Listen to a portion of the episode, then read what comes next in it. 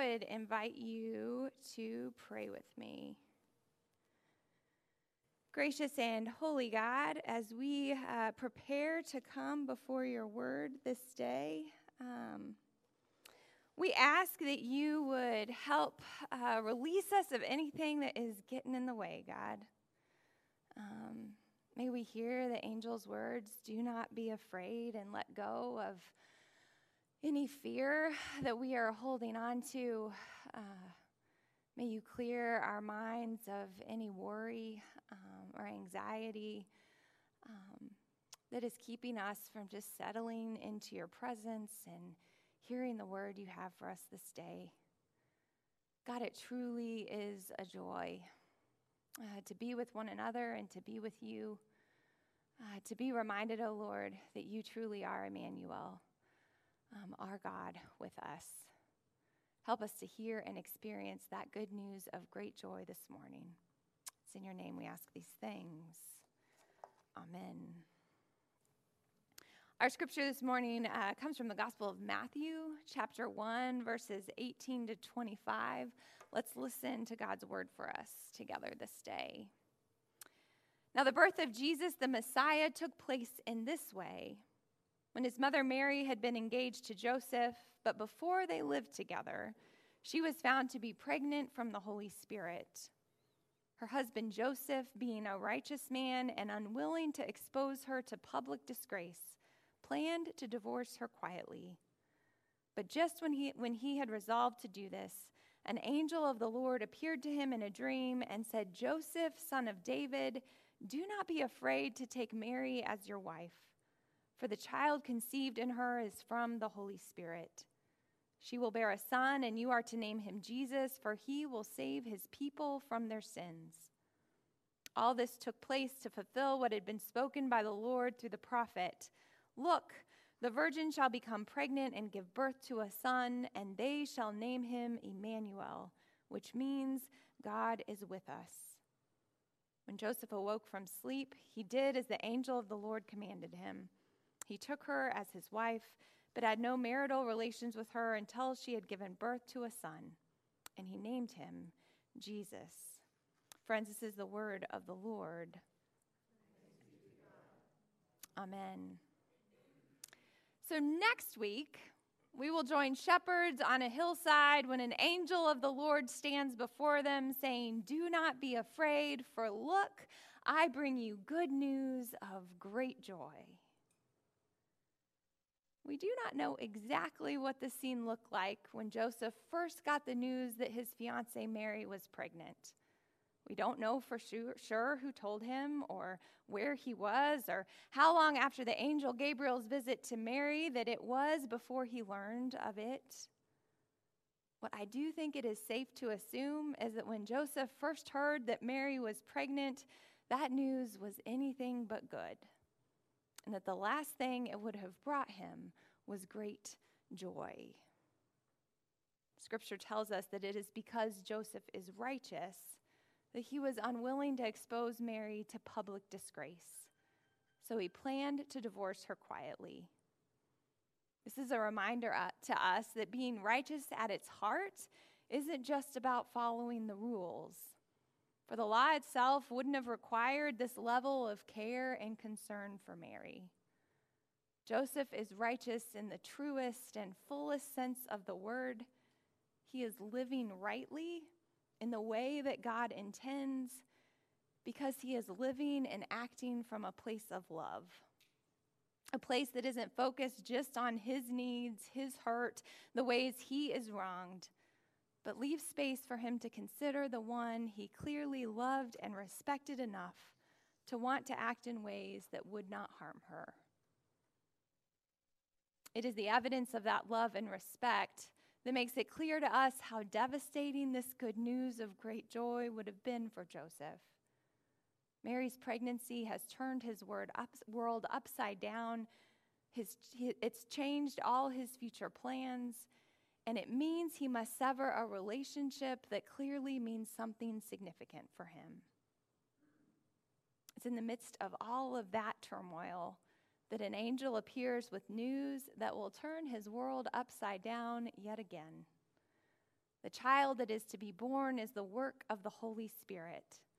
The one Mary is carrying will be called Jesus, for the God Joseph worships is not content to stay at a distance, but instead is Emmanuel, God with us, who is sending this God's Son to save us from ourselves. What Dr. Andrew Zersky, a professor at Austin Seminary, reminds us in his reflection on Joseph's encounter with the angel is that while the angel reassures Joseph and makes his call to wed Mary and care for the child Jesus clear, it doesn't mean that call was going to be easy. Joseph and Mary still live in the world that dictates that Joseph should divorce her, quietly or not. Their marriage will begin as they together bear a weighty task the road to Bethlehem, and the road that will continue to unfold for their son from there will not be an easy one to navigate nor to witness.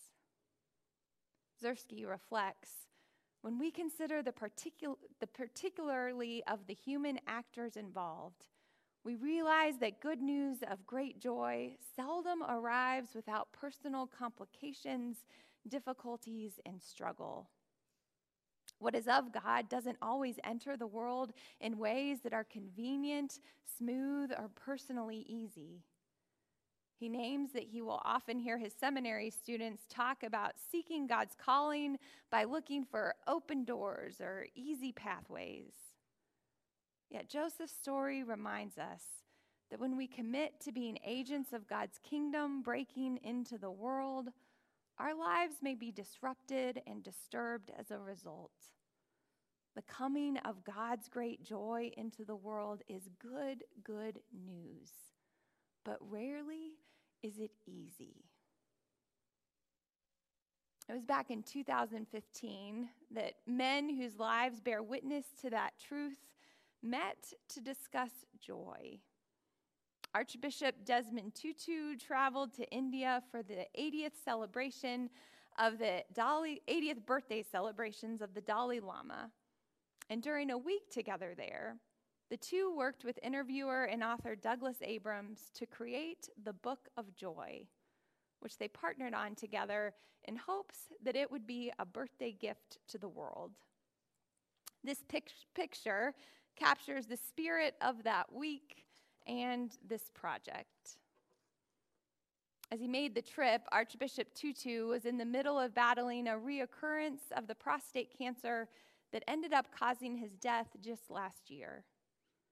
As he prepared to reunite with his fellow leader and dear friend, he reflected We are fragile creatures, and it is from weakness, not despite it, that we discover the possibility of true joy.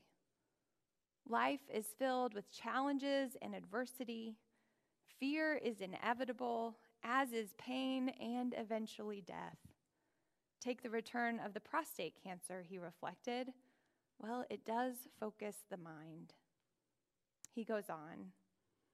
Discovering more joy does not, I'm sorry to say, save us from the inevitability of hardship and heartbreak. In fact, we may cry more easily, but we will laugh more easily too. Perhaps we are just more alive. Yet, as we discover more joy, we can face suffering in a way that ennobles rather than embitters. We have hardship without becoming hard. We have heartbreak without being broken. Both Archbishop Tutu and the Dalai Lama faced incredible adversity and oppression in their lifetimes.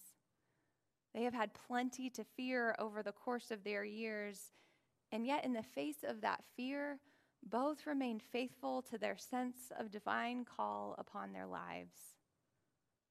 As they spent a week talking together about the source of joy in the midst of the adversity and struggle they faced, they focused in on eight pillars that all work to move us outside of a focus just on ourselves to connect us with others.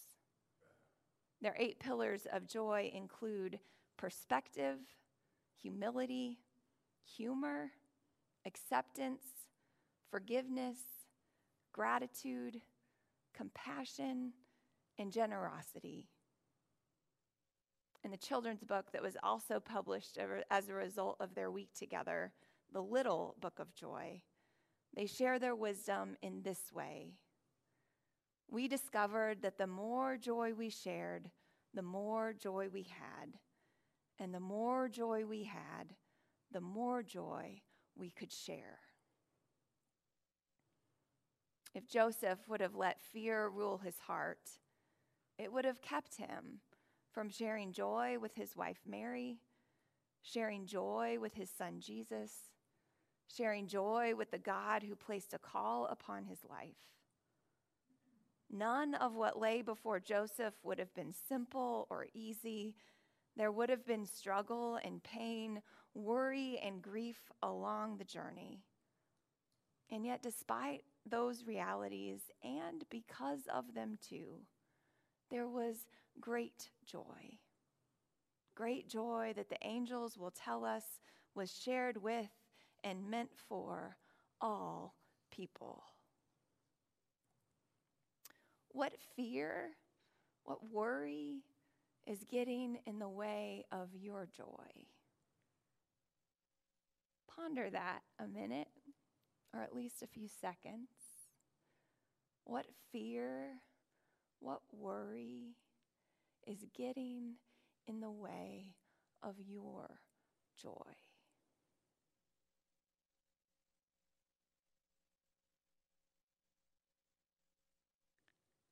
The consistency of the angel's messages reverberate through these Advent weeks.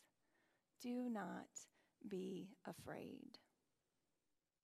In our scripture today, we learn the most central reason we do not need to fear as we live this life.